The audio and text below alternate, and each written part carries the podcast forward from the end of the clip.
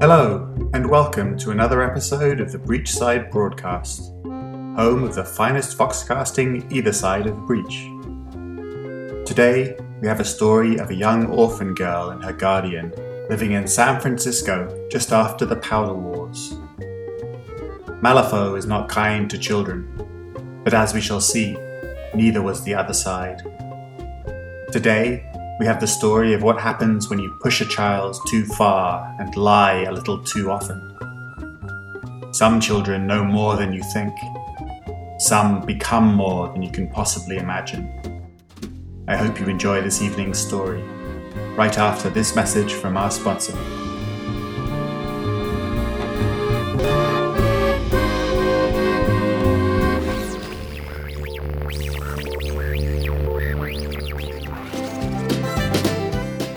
This episode of the Breachside broadcast is brought to you by Bertleby's Chalk Shop. We sell a wide range of chalk in a huge selection of colours, including cloud white, off white, light grey, and of course chalk white. Our chalk is perfect for everything from drawing summoning runes on cave walls to creating magical patterns on floorboards for esoteric rituals. All the greatest practitioners of the arcane arts use chalk from Bertleby's. You can even use it for hopscotch. And remember, if your spell goes well, you can chalk it up to Bertleby's.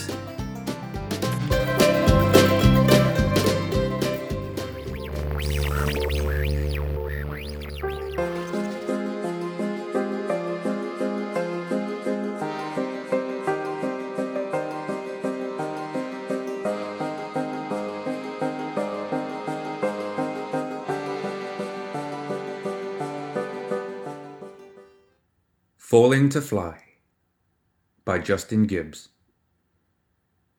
San Francisco, 1890, seven years before the reopening of the breach.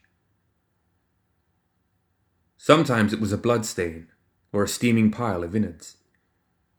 This time the man's bones had heated so fast that they had splintered into shards and stuck into the hard rock walls of the dank basement. Anna was on her hands and knees, pulling them out with an old pair of pliers. As grisly as this mess seemed, she was glad she didn't have to scrub anything out this time. A little change every now and then was welcome. Are you done yet, girl? Mistress called from the top of the stairs. She was an intimidating woman, with golden blonde hair and piercing blue eyes. Anna gave a slight shiver at the sound of the voice. Almost, mistress. They're stuck in pretty good this time. Well, when you're done, come on up. Supper is waiting for you at the table. She turned and went back into the main part of the house. Supper? At the table, even, Anna thought as she kept pulling. This was a new development. Since Mistress had claimed her from the orphanage two years ago, Anna had never eaten at the table. Hell, she'd hardly eaten. Her life had been grueling work, scrubbing doors, preparing rituals, carrying loads, and the occasional kick to the ribs or blow to the face when Mistress thought she hadn't worked fast enough, of course. But the past few weeks had been different. Mistress had been nice.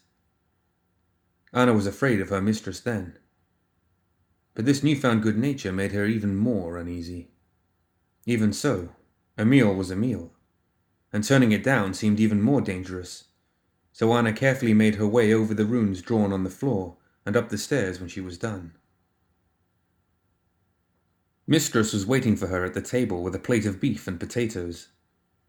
Anna eyed it suspiciously before sitting down, but her stomach got the better of her, and she was shoveling food into her mouth before she knew it.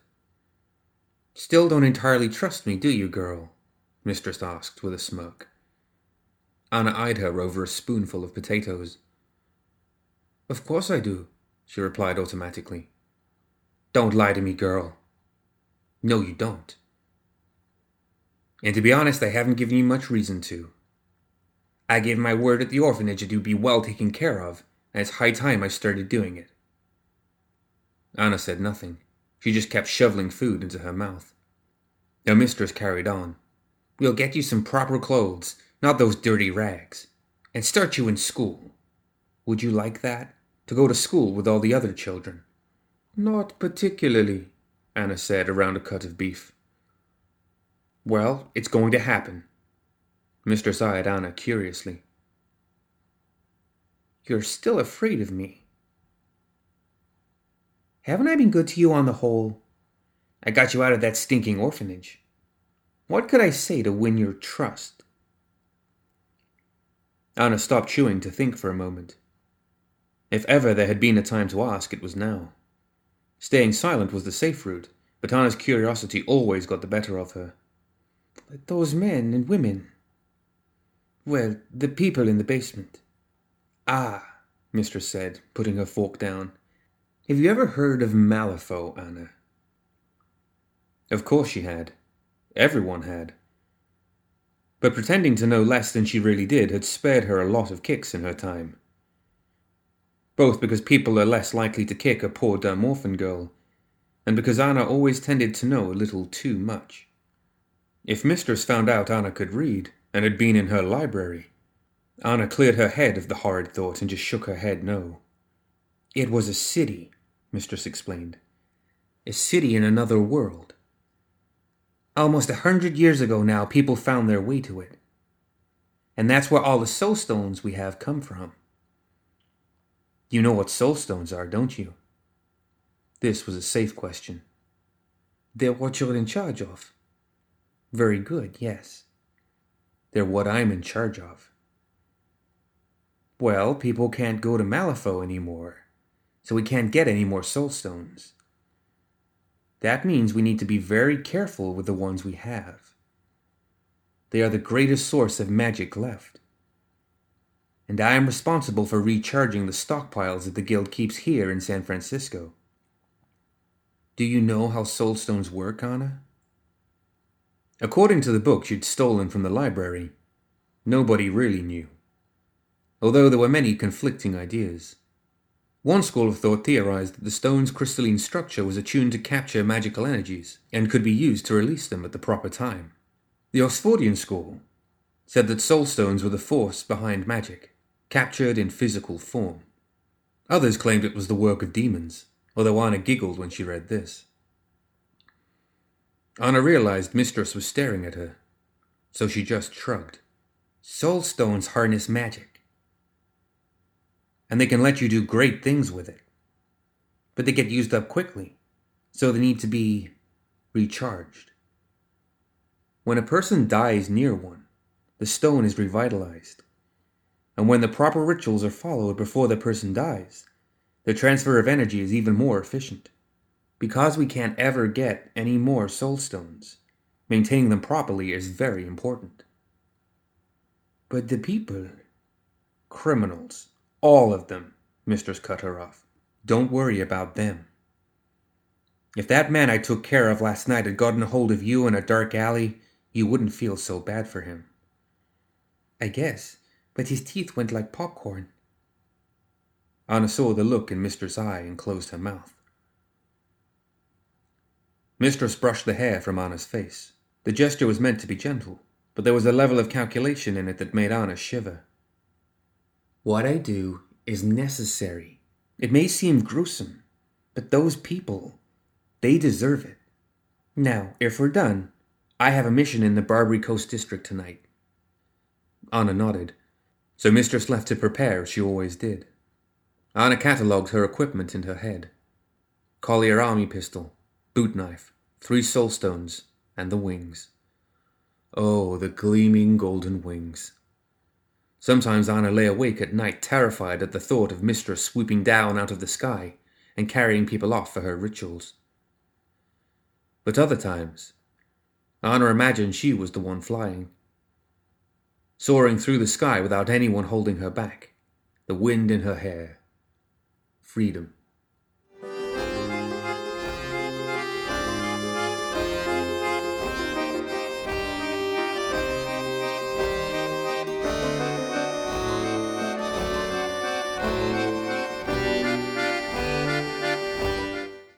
The next day, Anna started school. It was a strange notion for her, being herded around with a bunch of other children.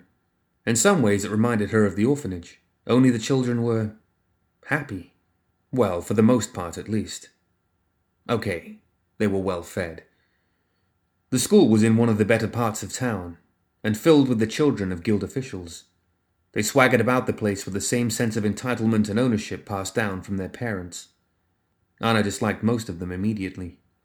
Luckily, the day passed quickly, and she was on her way home soon enough. Mistress lived in a mansion on one of the larger hills, overlooking the bay. Anna was still hesitant to call the place her home, but it was where she slept for now. That night, Mistress continued her pleasant attitude towards Anna, and as Anna drifted off to sleep that night, she almost began to hope that this was the way things would be from now on. A crash awoke Anna with a start. She briefly wondered if she'd really heard it, or if it had been part of a dream. But then she heard thumping and a muffled scream. There was definitely a commotion going on downstairs. She crept quietly from her small room in the attic, not sure what she was going to find. More thumping, more crashing. There was a terrifying shriek and a blinding flash. It seemed like it came from Mistress's room. Anna made her way there quickly and peeked through the half open door. The air smelled of thick, acrid smoke, and there was a pile of ash on the ground. There were two men in the room. They didn't look like the well groomed guild officials who usually came to visit Mistress. These men were large and rough, unshaven and wearing thick leathers. They had Mistress's arms pinned down, and the first man had his hand clamped over her mouth. Her face was battered and bloody, and her room was in shambles. Burned to a crisp. There's no way for a man to die, the first one was saying. Fire magic, the second man snorted. They say that's her forte. Lady Executioner, the guild's personal hound. Well, not so easy to do without any soul stones, is it? he jeered, tossing a stone up and down in his hand. The first man drew a knife from his hip. I don't care what her orders are. That's what she done to Carter, she's getting it. The second man grabbed his arm. No. The movement needs her alive. She has information. Don't worry. She'll get hers soon enough. Anna hesitated for a moment. This was her chance. She could make her escape and be away from these brutal men and her cruel mistress alike. But where would she go? And mistress had been kind to her recently, in her own way. That seemed like no way to repay her. Anna shrugged her shoulders and then launched herself into the room. She barreled into the first man, striking him hard in the groin, and he doubled over in pain. The second man reacted more quickly than she anticipated and wrapped his arms around her, lifting her into the air. Well, well, he chuckled. What do we have here? A little lost. His words were cut off as Anna's forehead slammed into his nose, spraying her nightgown with blood.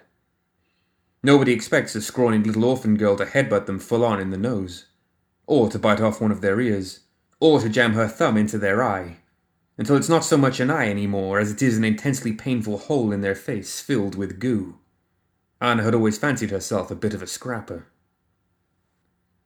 The man dropped Anna, and she scrambled over to the soul stone and tossed it to her mistress. Within an instant, there was a blinding flash, and the men were on their knees, held fast by ropes of searing flame. They twisted and turned and screamed, but it did them no good. Prepare the ritual. There are a few empties I needed to take care of anyway, Mistress said, turning on her heel as if the men weren't even there. Anna spent the next hour helping Mistress draw the intricate lines on the floor of the basement. Anna always did this silently, and from sheer memorization, but she thought that since she'd saved Mistress's life, she could hazard a few questions.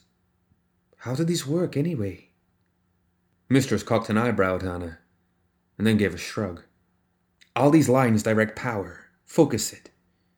At the moment of death, if a soul stone is close enough, it will absorb the person's energy no matter what. But if the power is directed properly, there is less waste. Anna nodded. Like running water through a pipe instead of just splashing it around everywhere. Mistress smiled. Exactly. You see these lines here? She pointed to two triangles overlapping each other within a circle. Anna nodded. They harness the power. These here, she pointed to two seven pointed stars drawn on top of each other.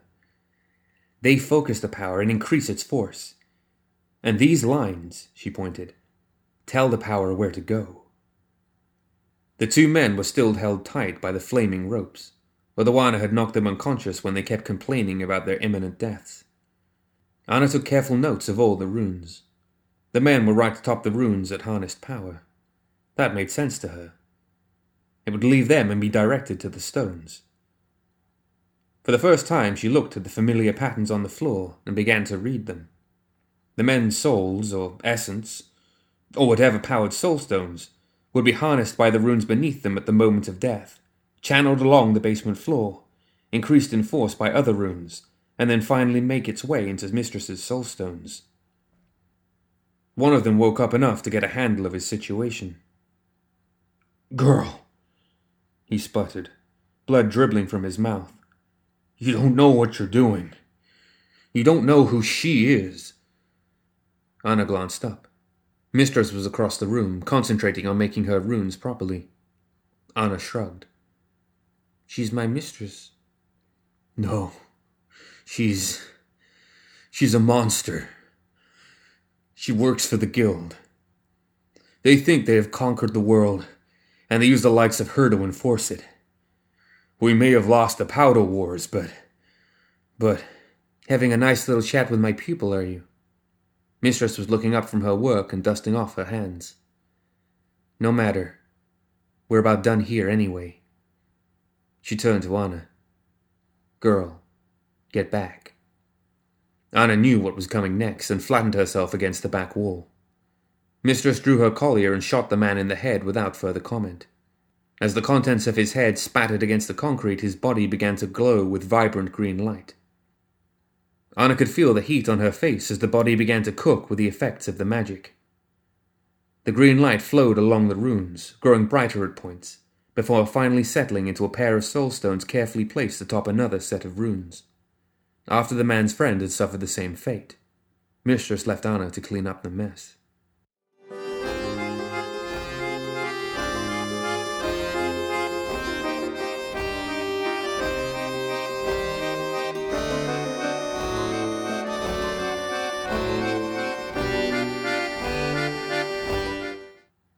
The next day, Anna ate breakfast at the table with Mistress. She couldn't stop thinking about what had happened the night before, but Mistress seemed unaffected. What were those men after, anyway? Were they here to steal your soul stones? Mistress cocked an eyebrow as she tended to when Anna's curiosity surprised her. Maybe, but likely not. I only ever have a handful in my possession. I only keep enough to recharge and then pass on to a more secure location. More likely they were here for me. Why? Is it about those things they called you? Lady Executioner? About the guild? Yes, most likely, Mistress nodded. I've done things that a lot of people are less than happy about. You know about the powder wars? Anna nodded. Well, I fought in them. Most all of the powerful practitioners did, I think. And in war, well, in war people do things that other people who weren't there like to judge them for later. I earned many names in those times. Burning Angel as I flew over the fields of Gettysburg, Lady Execution as I rained death at Antietam. She shrugged. Just names. The point is, Anna, I killed people. A lot of people. And I still do it. She looked Anna directly in the eye. And you did all that for the guild? Anna asked. Helping them conquer the world? Mistress smirked. No, I did it for myself. The guild were simply the ones paying me, and they still are. One day that may change. Mistress was silent for a moment. Conquered, she snorted. The world can't be conquered, but it can be bought.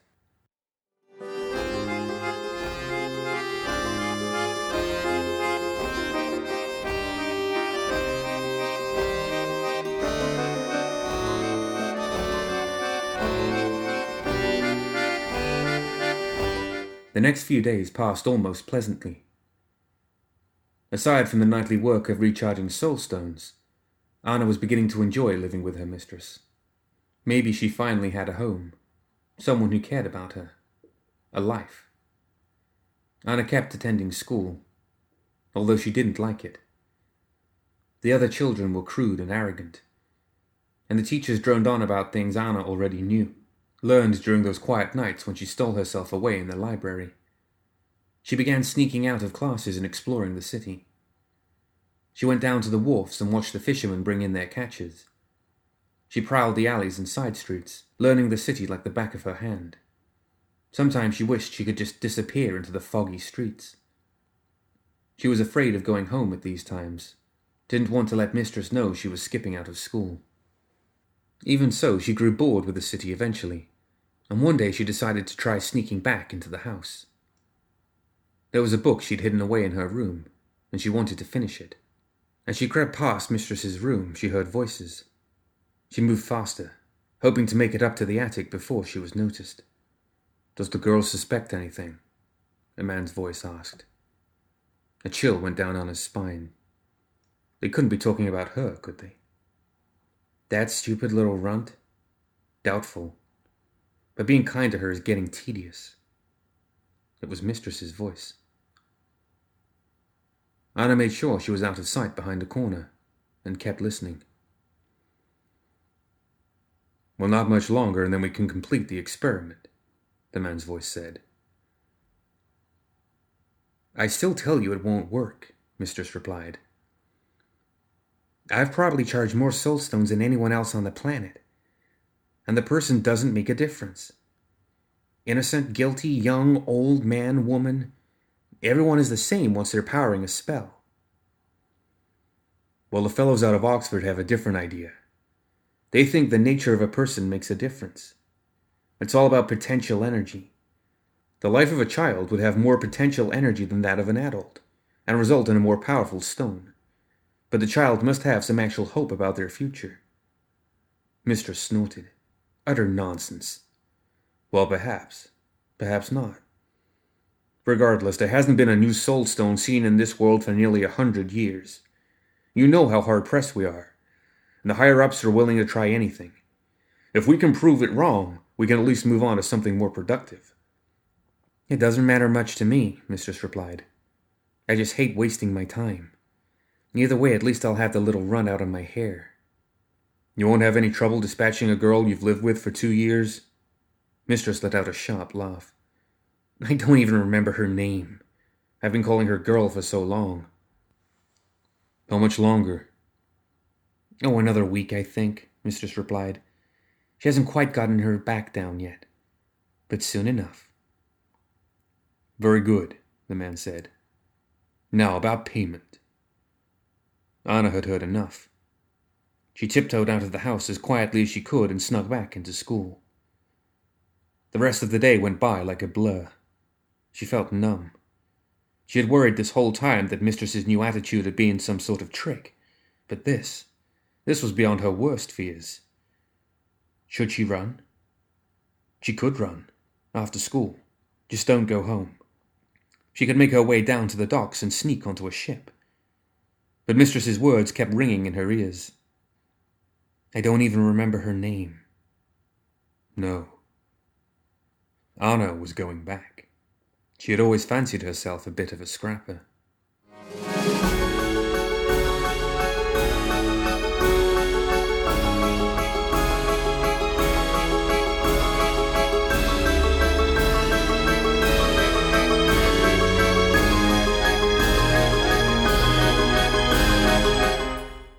At dinner, Anna tried to act her usual self, asking questions about anything that popped into her head, but she kept staring at Mistress with empty eyes. She knew she should be afraid. She knew she should be angry, but the anger had burned like a fire inside of her until there was nothing else left. She was just an empty shell, a host to a cold, calculating rage.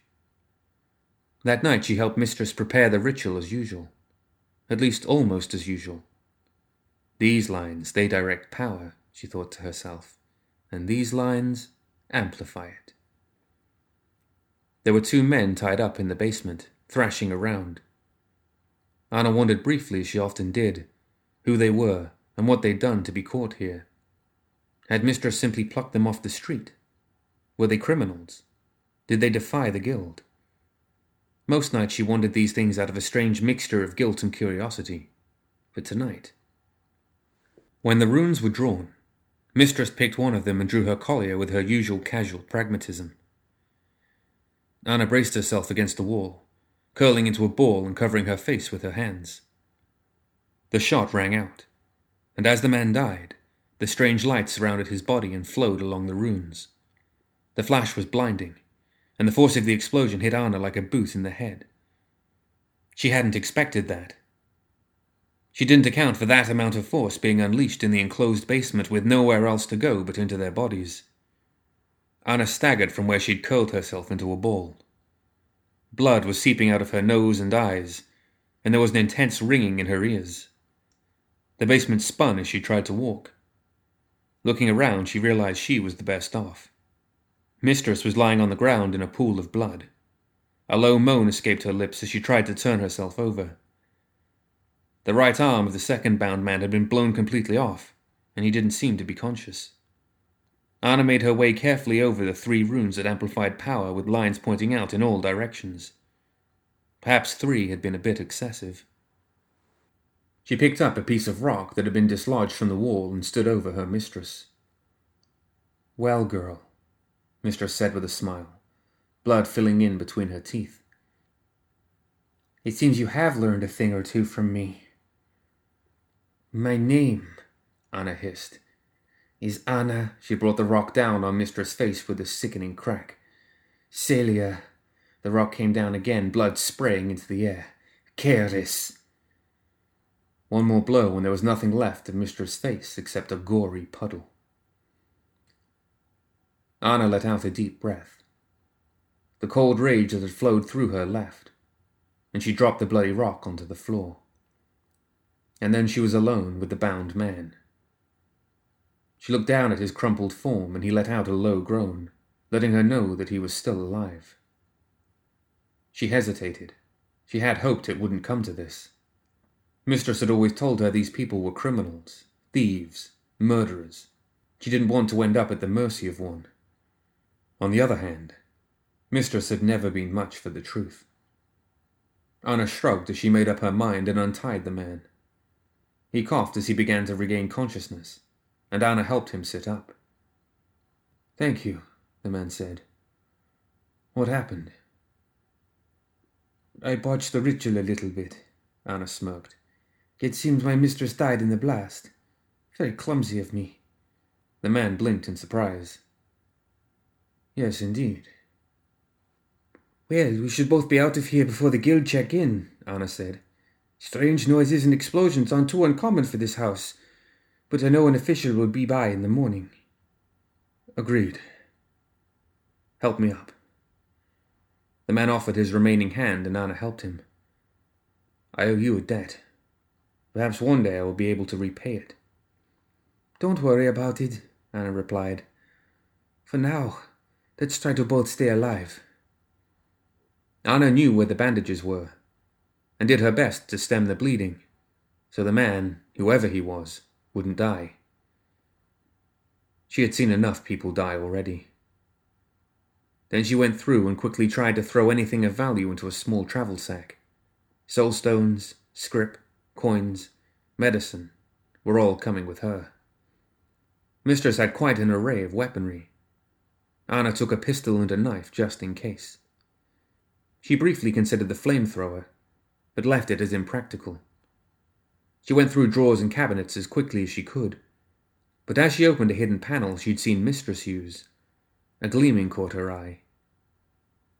There was a brilliant golden pair of metal wings.